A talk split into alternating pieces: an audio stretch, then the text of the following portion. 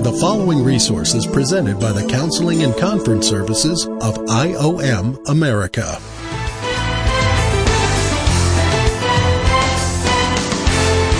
Welcome to A Counselor's Point of View. Hi, my name is Steve Phinney, and I will be your host. We do welcome our online listeners. We have a very special message that we're going to be delivering uh, today. It is on the identity of Jesus. And the best way to find out what identity means is by typically looking at the titles and definitions. And so many people talk about the identity that we have in Christ Jesus. But rarely do you hear, at least rarely do I hear, about the identity of Jesus Christ. And where did he get this identity? Now, odd that it is, to Americans anyway, I could speak to the people and, and do through the podcast, of course, but speak to the people in Israel and they're actually going to get what I'm saying. Is that identity actually comes from a father. See, in America, young men grow up and they decide what they're going to do, and it's typically a reaction against what the father is doing. And in countries like Israel, at least the Orthodox uh, Jewish people, they receive the identity for function from their father. So many times, if not most of the times, they, they work with their son and they train up their son to adopt the definitions of what it is they're supposed to be doing in work from their fathers. Now, I'm just going to give you a little, a little teaser before I actually get into the names and the titles of Jesus Christ, which came from his father. But I'm going to give you a little teaser. And the teaser is in the form of a question. So therefore, I ask you, what did Jesus do for a living? It's not a trick question. But he's got some kind of spiritual message in this question. He was a carpenter. Someone please tell me the quick version of the bitter waters and what was asked of Moses and Joshua. What was asked of them to get rid of these bitter waters because the people were dying of thirst. What's that? God told Moses and Joshua to pick up the tree laying by the water and throw it into the water. Because they actually got violently sick when they came upon the water. They all started, you know, drinking. We're talking a million plus people here for sure 600,000 that, you know, came out of the out of Egypt and you know were on this journey and they were dying of thirst and they came upon the this lake and they're just taking the water in and they're starting to throw up. They're violently sick. And so Moses is complaining to God saying, "Why did you lead us to bitter waters?" For example, Mary's name means bitter water. So to have the lake Miramar, meaning bitter water, I actually I think it translates out in the Hebrew as bitter drinking water, is no accident. To have Jesus' mother's name, bitter water, is of no accident. You see, when they would name children back in those times, they named them because of the description associated with the name. We don't do that anymore. People don't look at me and say, crowned one, even though my mother often said, I'm going to crown you. But that's not how we look at people today. We don't look at them for their definition. We look at them because of them being called John or Mark or Mary or Cindy or whatever. That's kind of how we look at it. It's just a name. No.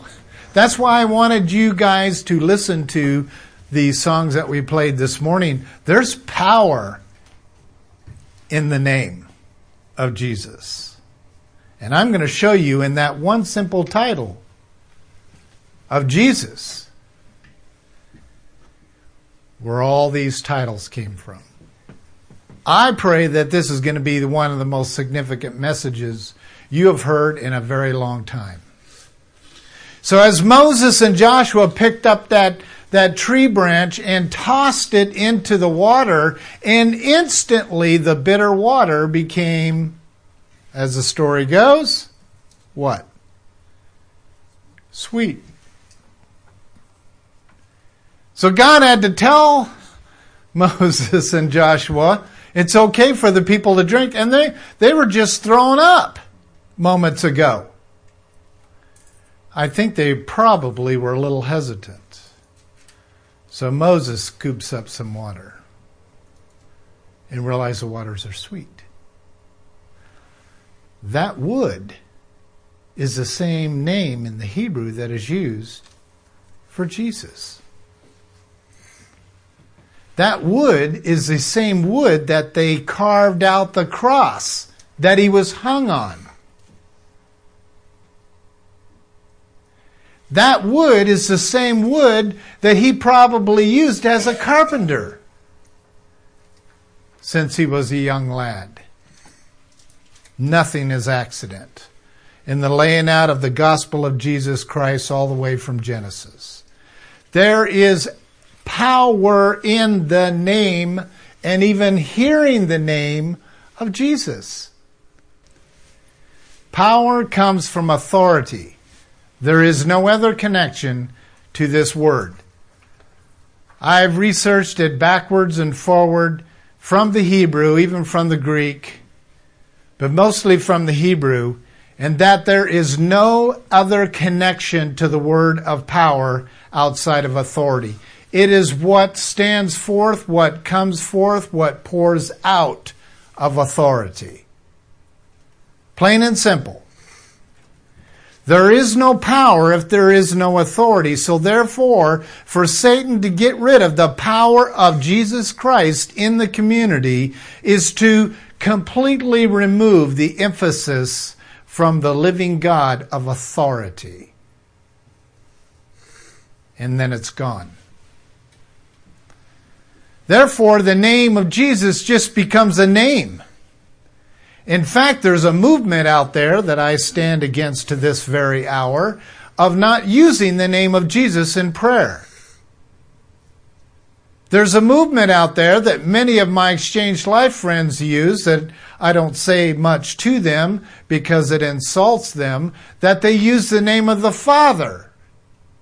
They talk about the Father, my relationship with the Father. They talk about the Father and the Father telling me. Or they talk about, I'll go talk to the Father about that. They even refer to the Father as like Daddy.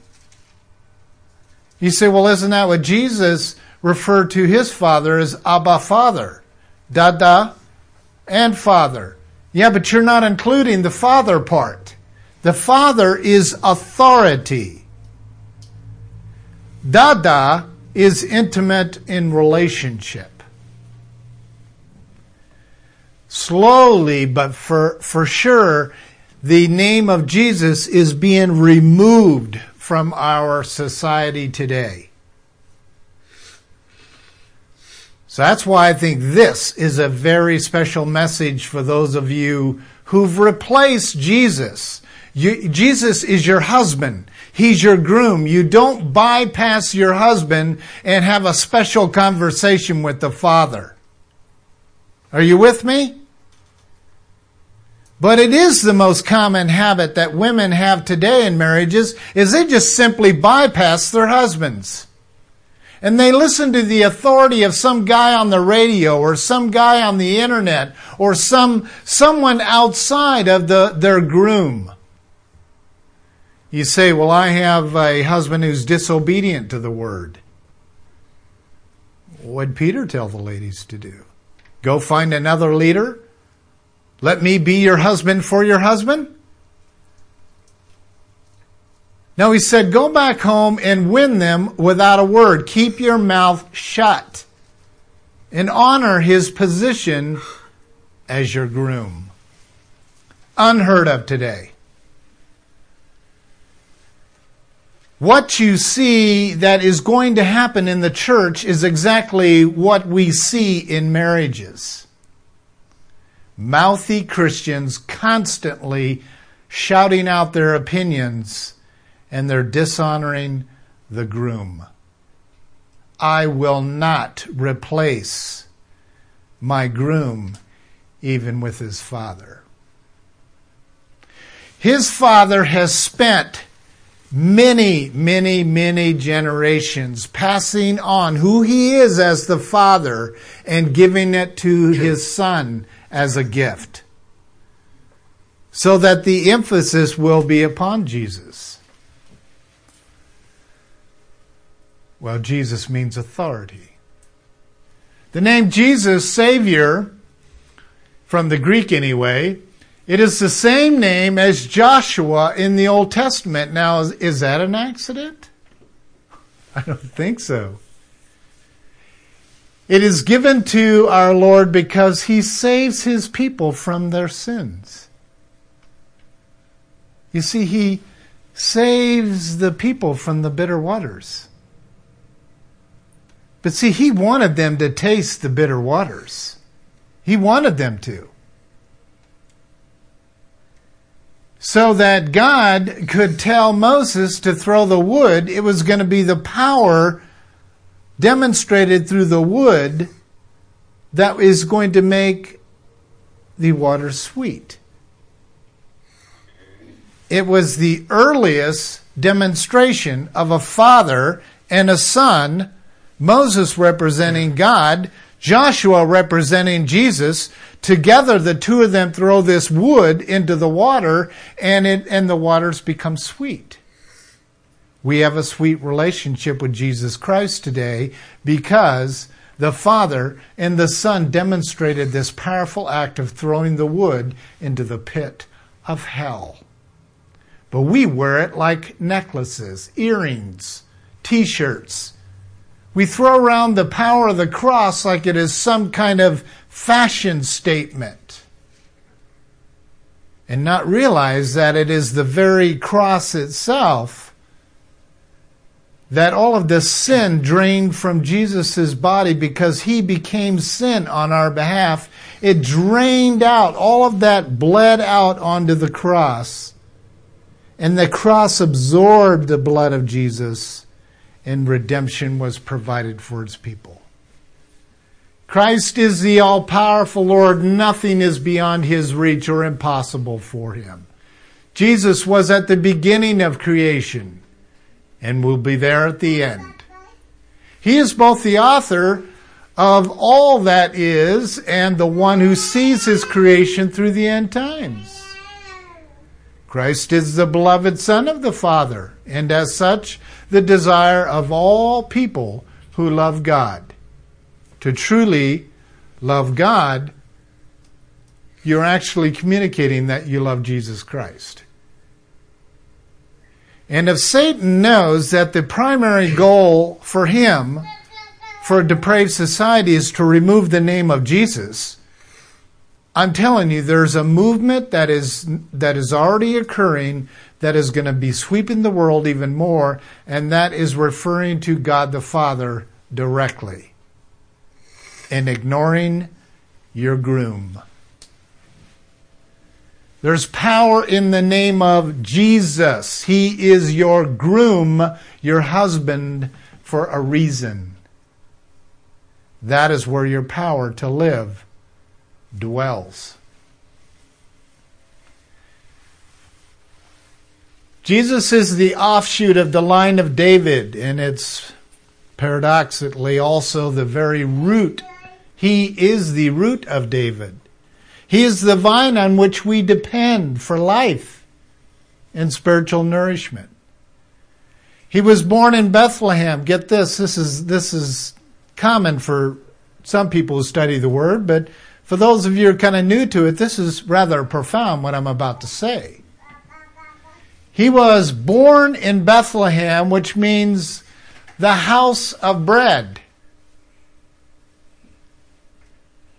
But the difference is he was the unleavened bread of life, which would mean, translated out accurately, as Bethlehem without sin. So, since Bethlehem actually is the house of bread, Jesus is the bread of, he himself called himself the bread of life. life. The fact is, he never had sin in his mortal body. He had opportunities to sin, but he never had sin in his mortal body until he was hung on the cross. Then he literally became sin on our behalf. He became that defiled bread that had yeast in it. Jesus was the unleavened bread of life. The very place he was born was laid out by God. Jesus is our groom and he is head of her, the church, us. He's the brightest star in the heavens and literally the light of the world. Jesus was the creator of wood. This is what I was trying to communicate earlier with Moses. Jesus was the creator of wood. Hebrew, it means hook. So wood means hook. Became a worker of wood, the hook, and died on the cross made of wood, which is the hook of man. They tried to hook him. Satan tried to hook him and did hook him. Satan really truly thought he was going to have the success on that day.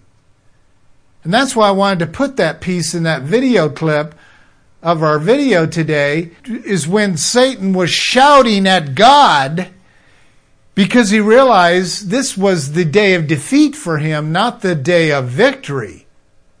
He thought this hook of the cross, which was going to literally bind him to this wood, he was going to find his victory. It's the day he lost. His day of loss is not when he's put into the pit for a thousand years coming up here. This is the day he lost the power of his own name. So it literally is symbolic of dying on what man used to trap Jesus. It was a complete trap. But if there's anything that's that's annoying for someone who's a control freak, is once they accomplish the control, that they realized that this was all a part of their own despair. It was planned out. And they are the ones that were trapped by a pre existing plan. That's what Satan was faced with that day. He was literally marching in the footprints pre laid out by the living God. Jesus is our door. Hebrew, it means reveal the pathway of authority. And that is literally, those of you understand pictorial Hebrew a little bit, it means through the cross. The actual picture in Hebrew is a cross. He had no beginning and he had no end. The cross was the end of his humanity, but the beginning, literally for us, the beginning of our eternity. So the cross was to end his humanity and to start our non humanity. You with me? That's the power of this moment. When he took that last breath, as Andrew Peterson was singing about, when he took that last breath, there was an exchange that took place for the entire world. And that's why the entire world had to go dark for a moment, and then that light had to shoot forth in the valley. It was an obvious statement of going from what is finished for him is the beginning for us. Christ is the firstborn of the dead, the first fruits of new life, resurrected in a new form. Since terms define identity, if I was to say to you or ask you, what is the identity that your flesh carries? How are you going to answer me? You see, what's happening is you're having to reach in there and you're having to find definitions. So if I talk about sins I'm carrying on from my father and someone asks, well, what are those? What does that look like? We need to understand that terms literally define identity, what has made the biggest dent in your life. And those details literally eh, begin to reveal who the person is and how they function. So, we're going to review some of the terms that Jesus' Father bestowed upon him even before the foundation of the earth. And let's take a look at some of those identity statements. Jesus literally was the advocate. 1 John 2 1. He is the Almighty. Revelation 118, 1 8. He's the Alpha and Omega. Revelation 1 8. He's the Amen. He is literally one of his names and titles that was put upon on him by his Father before the cross was you're the conclusion. This you're you're the finished product. It is finished through you. The great Amen. He is the anointed, Psalms 2 2. He's the apostle, Hebrews 3 1. He is the arm of God. The arm of God is a Hebrew word picture, if you remember, Ian. It is a Hebrew letter of God. The arm of God is the strength of the Almighty. It is where the work is accomplished from the Father. He is the apostle. Hebrews 3:1 He's the author and perfecter of the faith. Hebrews 12:2 He is the beginning and the end, which is the alpha and the omega again. He is literally the beloved Ephesians 1:6. He's the branch. Now what is a branch connected to? The trunk. Or in a vineyard setting, the branch is connected to the vine. So you have a vine, you have a branch. What good are they if the vine is not receiving something? Sap. The sap is the Holy Spirit. It's the life juice. You have the, the vine itself, which is literally symbolic of the life of the Father. You have this branch coming off that's connected to this vine. Jesus is also referred to, as we're going to see here toward the end of our list, that he is the vine because he's the father. Jesus referred to himself as a father a couple times, but yet he had this father and still does have this father.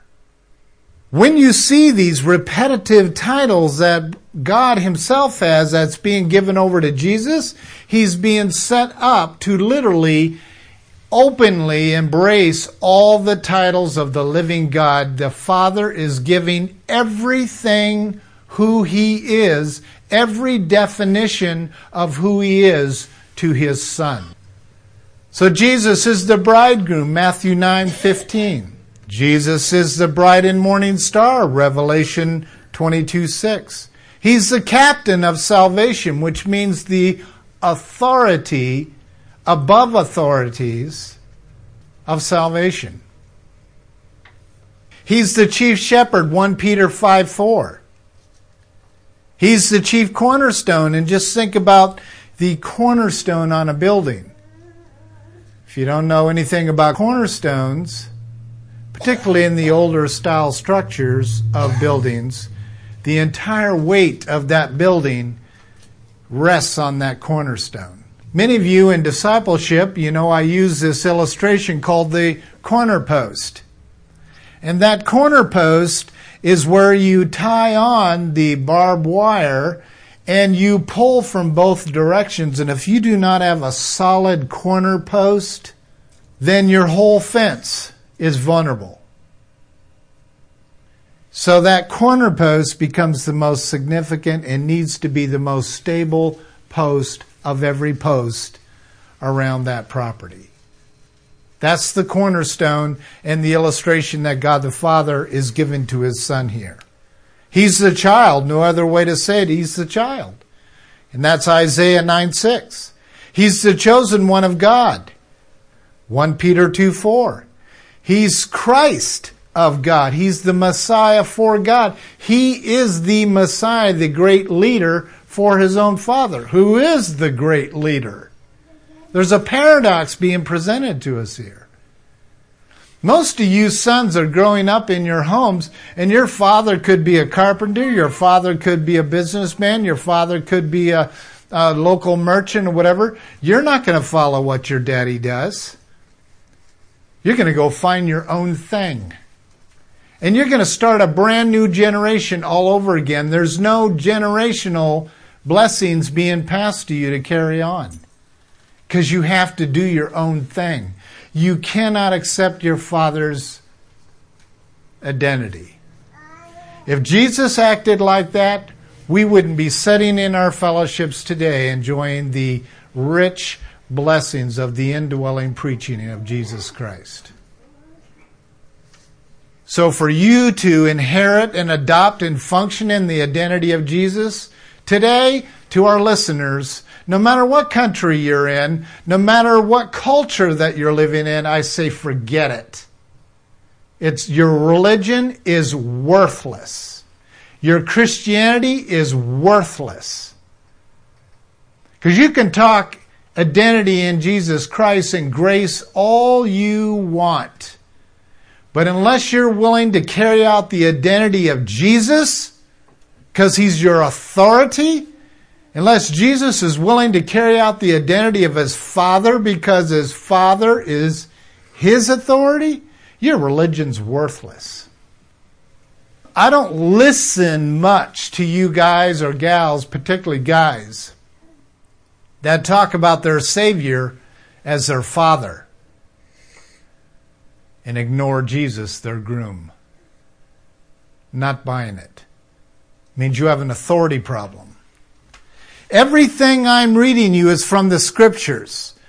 So I'm giving you 186 and every single one of these titles carry power and authority. Every one of them. And they came from the Father to the Son, so the Son would demonstrate this so that we could have a relationship with Him. With Him.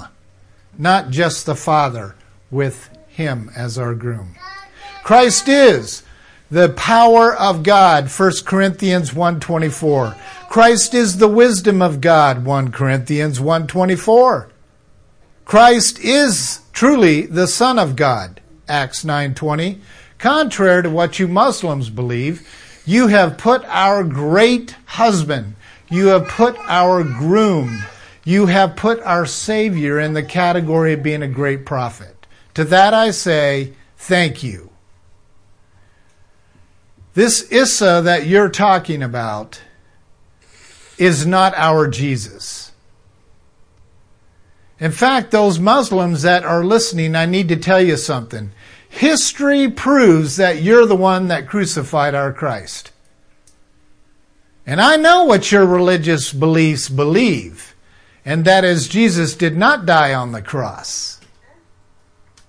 But the Father took him up. You've literally cut out the most significant part that makes salvation possible for us, for you. Your Issa is not our Jesus. Our Jesus' mission from the beginning was to be tortured, was to be cruelly mistreated by the other brother. Now, see, most of you have been trained that Muhammad is the one that started your religion because he's your great prophet. Those of you who are imams and those of you who are higher in the order of the Muslim faith, the Islamic nation, know that your history goes all the way back to Adam, who is your first prophet.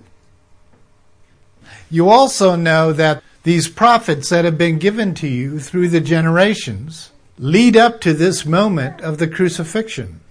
It didn't start after your Muhammad was born.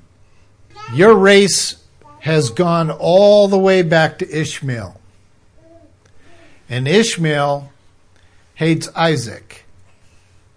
And Ishmael and Isaac, Isaac is the bloodline that our Jesus claims to be rooted in.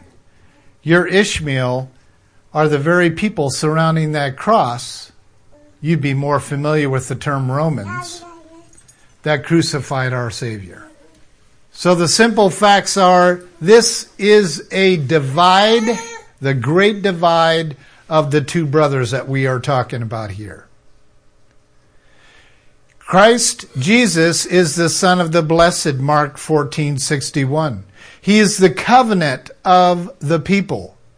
A covenant means it's kind of like when we were little guys that we would cut ourselves, we would put our blood together and we would mix our blood and we were called what? Blood brothers. Blood brothers. Supposedly my blood got in your bloodstream and your blood got in my bloodstream and we literally shared the same identity. That's supposedly what the concept of blood brothers means. That's what happened with us, with Jesus Christ. He shed his blood for us. We adopted his identity. There's identity in the blood, as we learn in the Old Testament. We are, that, that identity was poured out over us so that we literally can be called the bride of Christ. Day star, Jesus is the day star, 2 Peter uh, chapter 1 verse 19. He is the deliverer, Romans 11:26. He is the door, John 10:7. He is the elect, Isaiah 42 1. He's the everlasting Father. So here's our paradox again. I thought he was the Son imam contact say to me, Will you guys make up your mind? Was he the father or was he the son? This is why we don't believe you. If you do not understand the issue of authority and a father passing his identity onto his son, you'll never get this. And you Muslims know specifically what I'm talking about when the father passes identity down to his son. And his son must become a murderer of Jews and Christians before he's 10 years of age. He must adopt everything about who you are as a Muslim father to this son. So why do you see 10 year olds carrying around rifles or knives and not afraid to cut off the heads of an infidel? Because they have fully adopted the identity of their father. To that I say to you Muslims, well done. Because most Christian families can't even live that one out. We are hypocrites, you're right. But there's a handful of us indwelt Christians that are not. We truly believe in these teachings of a indwelt Christian father passing on his heritage spiritually, psychologically, and physically to his son. He is the faithful and true one, Revelation 19:11. He is the first and the last, Revelation 1:17. He is the first begotten, means the first to arrive on the scene. Hebrews 1 6. He is the first begotten of the dead. He is the very first one. Think of this. Whoever's in first place, according to Hebrew, has what? Jesus said it perfectly. Thomas thought he had the Authority. The first Adam gave him authority over all men.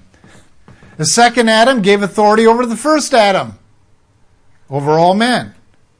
First place always gives you the authority that needs to be passed down to you. So the firstborn, first begotten, first begotten of the dead, he was the first dead man that provided real life. He's the Savior. He is the fountain, Zechariah 13.1. He's friend to the sinners, Matthew 11, 19. He's the gift of God, John 4, 10. He's the glory of Israel, Luke 2, 32. Glory of Israel is kind of like putting a huge radiant light behind the hill of Jerusalem. That's why in our video, when I did the video enhancement, every time that we showed the image of Christ, I put this radiant light behind him. He's the glory. He's what shines forth over Israel. He is God, John 4:10, and I know that messes with some of you Muslim. Jesus is not only the son of God, Jesus is God. John 4:10. Jesus is the, is the God blessed forever. Jesus is God manifested in the flesh. 1 Timothy 3:16. Jesus is the God the Savior. Isaiah 45:15. Jesus is God of the earth. Isaiah 54 5. He is the good shepherd, Matthew 19:16. He's the governor, Matthew 2 6. He's the great shepherd, Hebrews 13:20. He's the head of the church, the bride of Christ, his bride, Ephesians 1:22. He is the high priest, Hebrews 4:14. You know in that movie that that we put together for today and you see the Pharisees standing there and they're looking up at the the Holy of Holy room, and the earthquake literally divided the temple. And he puts his hands to his face in kind of despair and panic. Oh my God, oh my God, the, the Holy of Holies has been exposed. The odds are that the Ark of the Covenant has not been found since that moment because it probably fell through the crack of, of the earth. God literally was eliminating a physical piece, structure that they were to look to for the presence of God and wanted them to turn their attention to someone fill in the blank. Jesus Christ is complete in receiving, stay with me on this, particularly you Muslims, stay with me. When that temple cracked, those high priests were looking into that room and nothing was there. God literally wanted the entire world, past, present, and future, to look to his Son, who now is God, which means Father. That title of Jesus becoming our Father became real that moment. And those rebel intellectuals, like some of you out there listening right now, you refuse to transfer your loyalty to your husband, Jesus Christ. And you still refer to the Father in your talking, your sharing, your laughing, your caring, and you're ignoring the greatest exchange and transition of putting your loyalty on your groom. That's because you hate authority. Jesus is the head of the corner, that cornerstone. He is the solid foundation.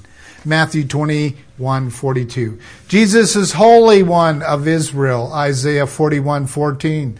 The Holy Thing, Luke 1, 35. He is the horn of salvation, the announcement, he, the trumpet of salvation. He's not just salvation, He is what shouts out.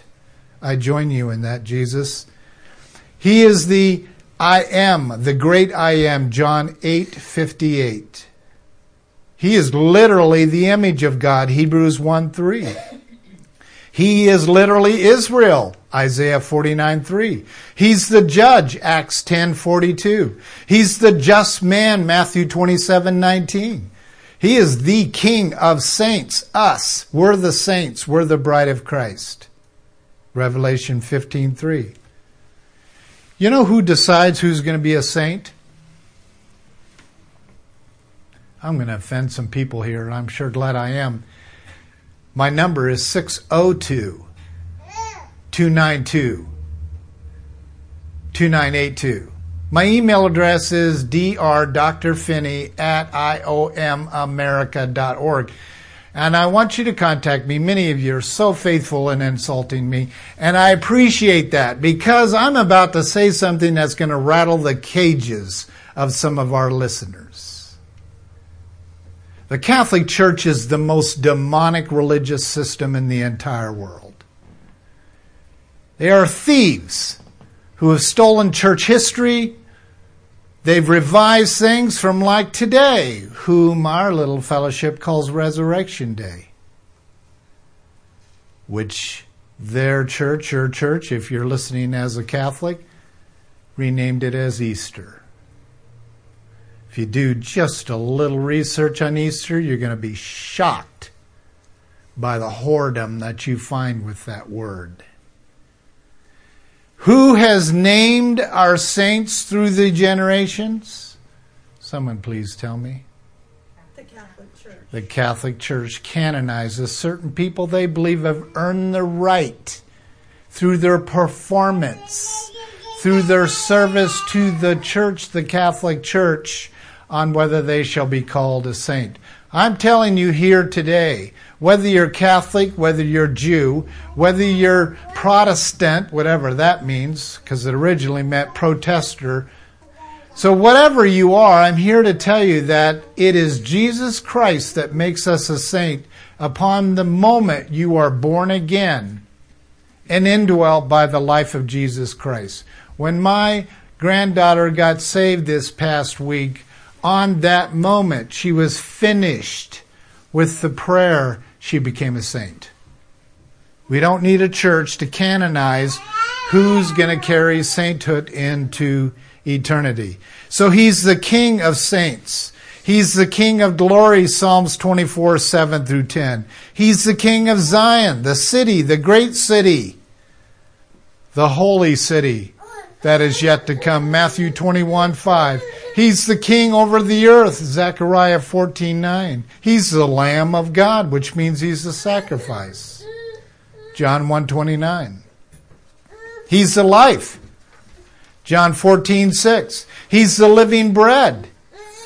And that living bread is without yeast. Yeast in the Old Testament means sin. And I know that might be a bit of a shock to some of you, but that's what it means. He's the living unleavened bread. John 6:51. He's the living stone, 1 Peter 2 4. He's the lion of Judah, Revelation 5 5. He's the Lord of all, Acts 10:36. He's the Lord of righteousness, Jeremiah 23 6. He's Lord God Almighty, Revelation 15:3. He's Lord of heaven. Lord means owner. Whenever you hear the word Lord spoken, or you read the word Lord, it means owner. So he's the owner of righteousness. He's the owner, God Almighty, Revelation 15.3. He's the owner of heaven, 1 Corinthians 15.47. He's the owner, Lord of glory, James 2.1. He's Lord, owner of hosts, mean every single being. Demonic, angelic, sinner going to hell or sinner saved and redeemed going to heaven. He's the owner of all. He is the owner, mighty in battle. He owns all these battles. He's the Lord or owner of the living and the dead, Romans 14:9. He's the Lord or owner of the Sabbath. It's his Sabbath. We have the Sabbath because of him. Mark 2 28. He's the owner over all. There is nothing, nothing that you can see, touch, smell, or hear that he does not own. He is Lord or holy owner. He is the Lord or owner of the Holy One, and he is the Holy One. Isaiah 43:15. He is the Lord the Redeemer. Isaiah 43:14. He's the Master. Matthew 23 8. He's the messenger of covenant, the promise. Malachi 3 1. He is the uh, Messiah and the Prince. Daniel 9 25. He's the mighty God. Isaiah 9 6. He's the mighty one of Israel, Isaiah 30 29. He's the mighty one of Jacob, Isaiah 49 26. He's the mighty one who saves, Isaiah 63 1. He is the morning star, Revelation 22 6. He is the Nazarene, Matthew 2 23. He's the only wise God and Savior, Jude 125. He's the overseer, 1 Peter 2.25. He is literally the power of God, 1 Corinthians 1.24. He's the great physician, Matthew 9.12. Comes under the title of Jehovah Rapha, the God who heals. He's the precious cornerstone, Isaiah 28.16. He's the priest, Hebrews 7 He's the prince, Acts 5:31. He's the prince of life, Acts 3:15. He's the prophet, Deuteronomy 18:15, And he's literally the propitiation, which is 1 John 2 2. He's our rabbi, John 1 49. He's the resurrection and the life, John 11 25. He is redemption, 1 Corinthians 1:30. He is righteous, the righteous branch, Jeremiah 23:15. He's the righteous judge, 2 Timothy 4:8. He is the believer's righteousness, 1 Corinthians 1:30. He's the rock of offense, offense, not defense. He's the rock of offense, 1 Peter 2:8. He's the root of David, Revelation 5 5. He's the root of Jesse, his daddy, Isaiah 11:10. He's the rose of Sharon, Song of Songs 2 1. He's the ruler of Israel, Micah 5 2. He is salvation, Luke 2:30. He is our sanctification in salvation, 1 Corinthians 1:30.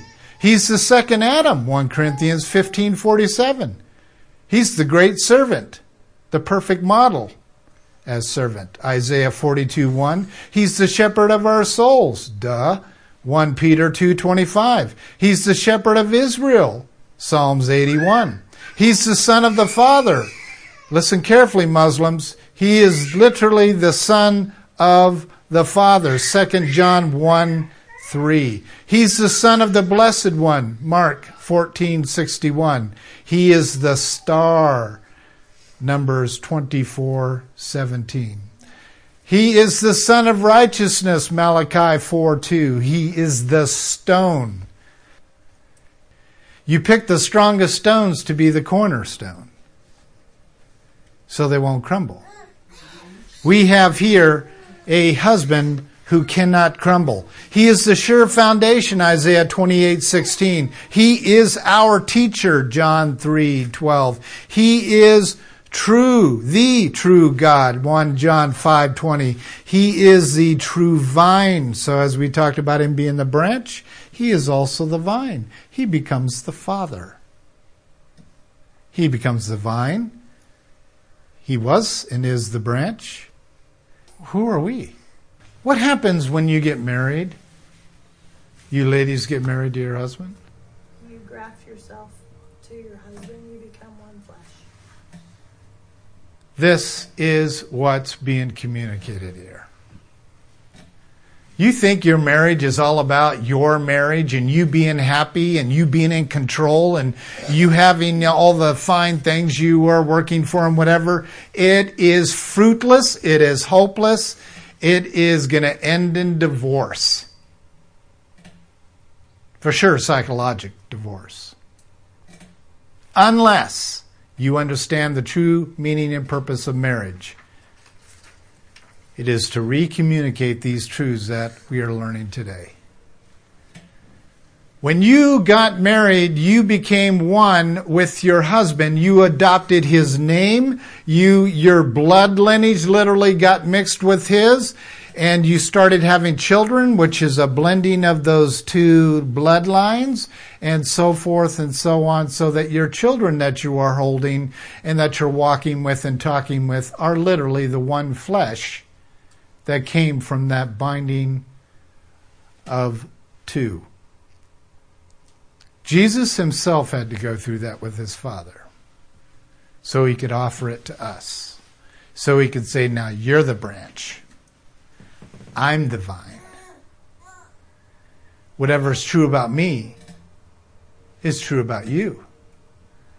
I know not one branch in a vineyard that's from a maple tree that is attached to a vine that produces wine of Lebanon, which is one of his names. I know not. The branch works with the vine because they are one. The sap that comes up through a vine works well with a vine and a branch to produce grapes because they all are one. So you Muslims that have a hard time understanding that the vine, the branch, and the grapes are all one, you're just not thinking it through. This is how we're able to claim, actually adopt the claim of Jesus, saying that I and my Father are one plant. Yes, Jesus is the true vine, John 15:1. Jesus is the truth, the betrothed one, John 14:6. Jesus is the way, John 14:6. And finally, Jesus is literally the wisdom of his Father, God. He is his wisdom. And any wisdom that I try to muster up on my own is going to produce division by force. It's going to affect my relationship with my husband. So go be arrogant and try to come up with your own wisdom. Try to come up with your own ideas. Don't adopt the identity of your father. Don't, don't, don't, because it's going to end up in a big pile of mess. And it normally takes a full generation for a parent to look at their child and go, wow, did I screw up? Rarely do they pick up on the truth and the reality of God's wisdom when they are a child. Go ahead, wait till your kid's 18. Let's see how that turns out. Because that's mostly the age in which the parents can be turned back to their children and the children can be turned back to their parents after they realize that their wisdom mattered not. So, where's Jesus now? I know you're expecting this statement. But just try to, particularly those of you who have been a part of the Exchange Life training and teachings for years, just try to sit back right now. Just sit back in your chair and listen. Just listen for a moment. I just went through 186 titles out of 2008 titles. The most profound statements of eternity. The most profound titles of eternity, the most profound names of eternity have been given to Jesus Christ. Then he became them and then he comes and lives inside you? You know what that tells me? That every title and name that God the Father gave and worked at to make sure become functional in his son's life, without his son flipping him off, so to speak, and going doing the prodigal thing and saying, I'll do my own wisdom, my own way, and regret it 20 years later. No, he was obedient at the beginning and he was obedient at the end as a son to receive all these titles and names. And then to say, I'm going to put these in you if you become born again so that you can become, so you can share in my titles. If you think preaching the identity message of Jesus Christ is just talking about coming to the end of yourself and discovering the power of the power of Christ, you are really still a kindergartner. The very titles and names of the living God in personhood are living inside your mortal body if you've been born again. You gotta see that. All of who he is lives inside the indwelt believer. Christ is truth in the flesh, and he became truth in our mortal flesh by converting our bodies into the holy temple. He converted your body into the holy temple. When that earthquake split that temple down the middle, and these people are freaking out, which they are to this day, because there's not been a temple rebuilt since this day. You say, where in the world is the temple of the Holy of Holies? Who is the bearer and creator of all of these titles? They're in you. The temple of the Holy Spirit, for the purpose of forming a perfect dwelling place for the life of Jesus. Christ is the very nature, identity of God. And all the fullness of the titles of the Father's essence is actually inside Him. Now is inside you. He removed our Adamic nature, identity, crucified it, placed his nature identity in its place and began to live out his life in and through his bride. Here's the truth. When my wife starts functioning in a different ministry than the ministry that I've been called to live and breathe out of, spiritual divorce has occurred in our marriage. Her job is to carry out my ministry. My job as a bridal member of Jesus Christ is to carry out Jesus' ministry. So why do we have three or four ministries in one home? Why do we have so many divisive things going on in the church? It's because there's these women meaning bride of Christ, includes men too, are running around coming up with creative ideas of, of ministry. We have ministry of music, we have ministry of coloring, we have ministry of balloon blowing up, we have ministry of, of cooking, we have ministry of eating, we have ministry. I've heard titles ministry put with things that is almost embarrassing. Truth of the matter is, as bridal members of Jesus Christ, we are to carry out the ministry of Jesus Christ. And I can assure you that ministry is going to look the same in every true indwell all over the entire world. Jesus not only lives in the true born again indwell believers, but now is the leader of the church, the relationship, his bride. True believers will follow him as he cares for them and directs them in all of their ways. Since apostles are chosen to directly communicate with God, the apostolistic movement that is occurring in the world today is a Protestant version of Catholicism. You have to go through the apostle to hear God. Afraid not. But your role as an apostle is very critical to begin the process that people come to you first, yes. The apostles are chosen to directly communicate with God and are authorized to speak for Jesus Christ, the high priest. He, Jesus, is appointed as being a representative of the people by way of the leadership of the church in order to train, equip the saints to have a direct and personal relationship with Jesus Christ.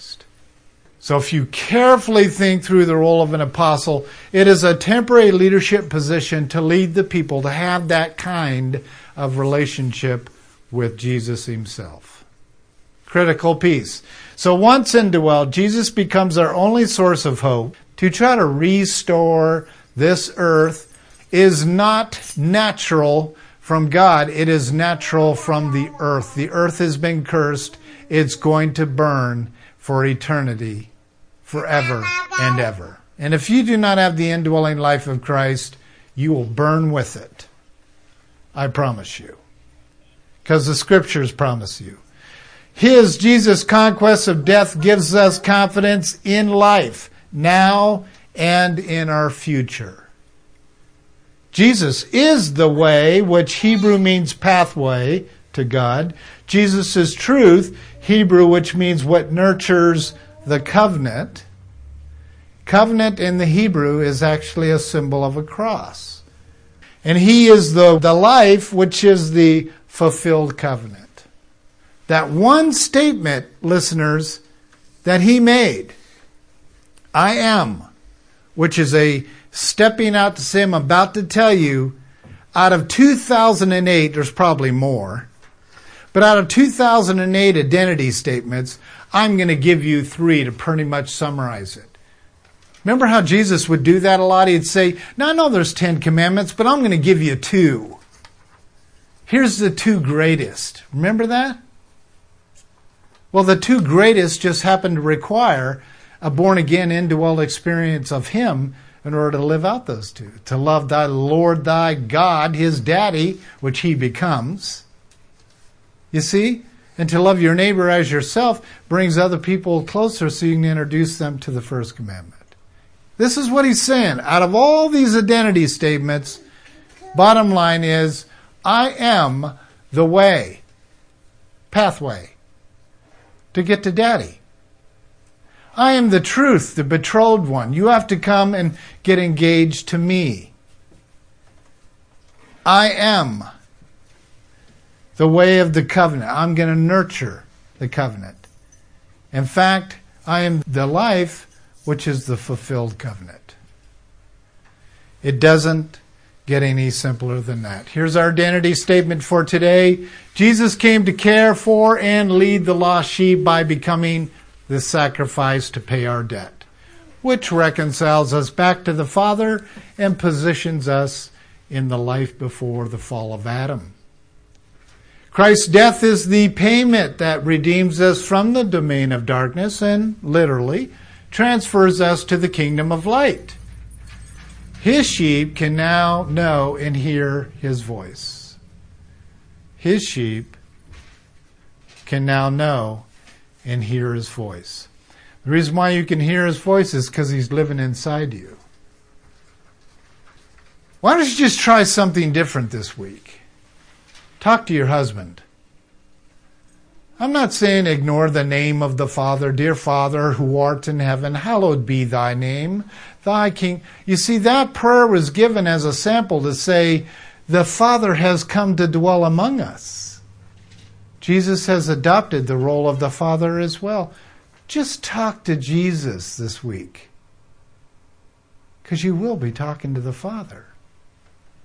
Don't just close off your prayer to the Father in Jesus' name so you can check the box that it's been sanctified by the Holy Son. Talk to Him. He's your husband, He's your groom. God went through a lot to get him to live inside you so you could hear his voice. Why not talk to him? The indwelling life of Jesus is our connection to the source of the new covenant. Since he is God, he has life in himself and extends his life to all who believe and open their lives for the great exchange. I don't think you could be blessed anymore by studying the names and titles of Jesus Christ. I could not be blessed any more than to discover who God is. Whoever He is, He gave to His Son very freely. At a pretty serious price, I might add. And then he said to his son, Make that free to anyone who comes through you to get to me. Anyone. Muslim, Imam, Caliph, head of a Mormon bishop group, I don't care who you are, he said anyone who's willing to go through the doorway himself, Jesus Christ, is willing to go, I am the way, the truth, and the life. There's a spot waiting for you in heaven. But right now, you rebels who have to have your own wisdom, come up with your own illegitimate concepts of salvation, there's a spot waiting for you in the pit of hell. 602 292 2982. Text me, call me, write me. I am willing to dialogue with you, particularly Muslims. I have a great love for Muslims because you're our cousins by blood. And open your heart to understanding who the real Jesus is, who the real way, the real truth, and the real life. There might be just a spot waiting for you on Isaac's side. This resource has been presented by the Counseling and Conference Services of IOM America. For more information about our ministries, visit us online at iomamerica.org. That's iomamerica.org.